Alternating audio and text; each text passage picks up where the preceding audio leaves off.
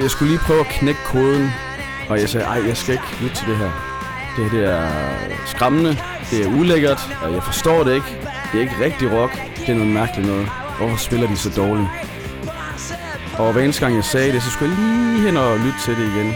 Og lige pludselig, så var portalen ind til undergrundskulturen åbnet, og jeg tænkte, I'm in this now for life. Now dogs, Jeg hedder Amir Rehman, eller Amir Rahman. Jeg er 41 år gammel.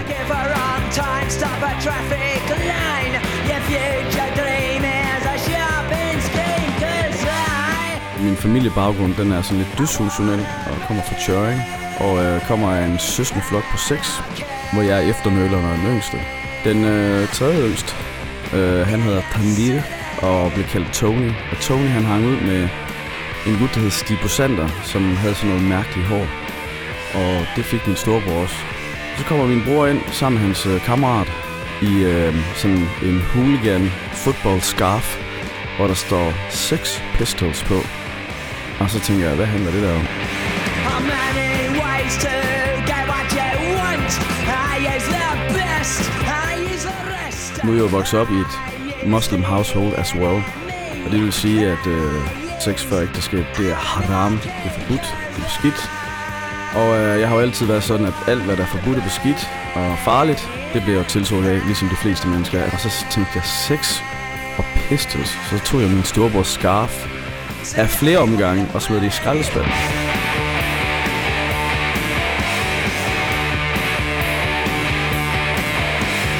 Jeg var i en øh, blanding af foragt og frygt og forundring.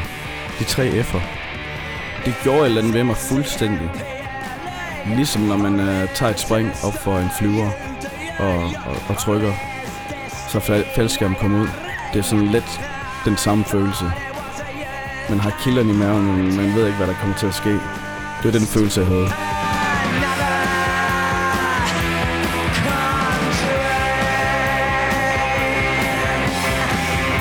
Det har nærmest været uh, terapeutisk at, at få lov til at, at bruge det til at kanalisere noget vrede og had. Når jeg tog på Lunderskolen, så den måde, jeg kunne kommunikere med de andre på, det var gennem vold, og det er altså ikke noget, jeg vil opfordre til. Men musikken, og navnlig Sex Pistols, gav mig nøglen til at sige, du kan godt være vred og anarkistisk, men du kan også bruge det til noget konstruktivt.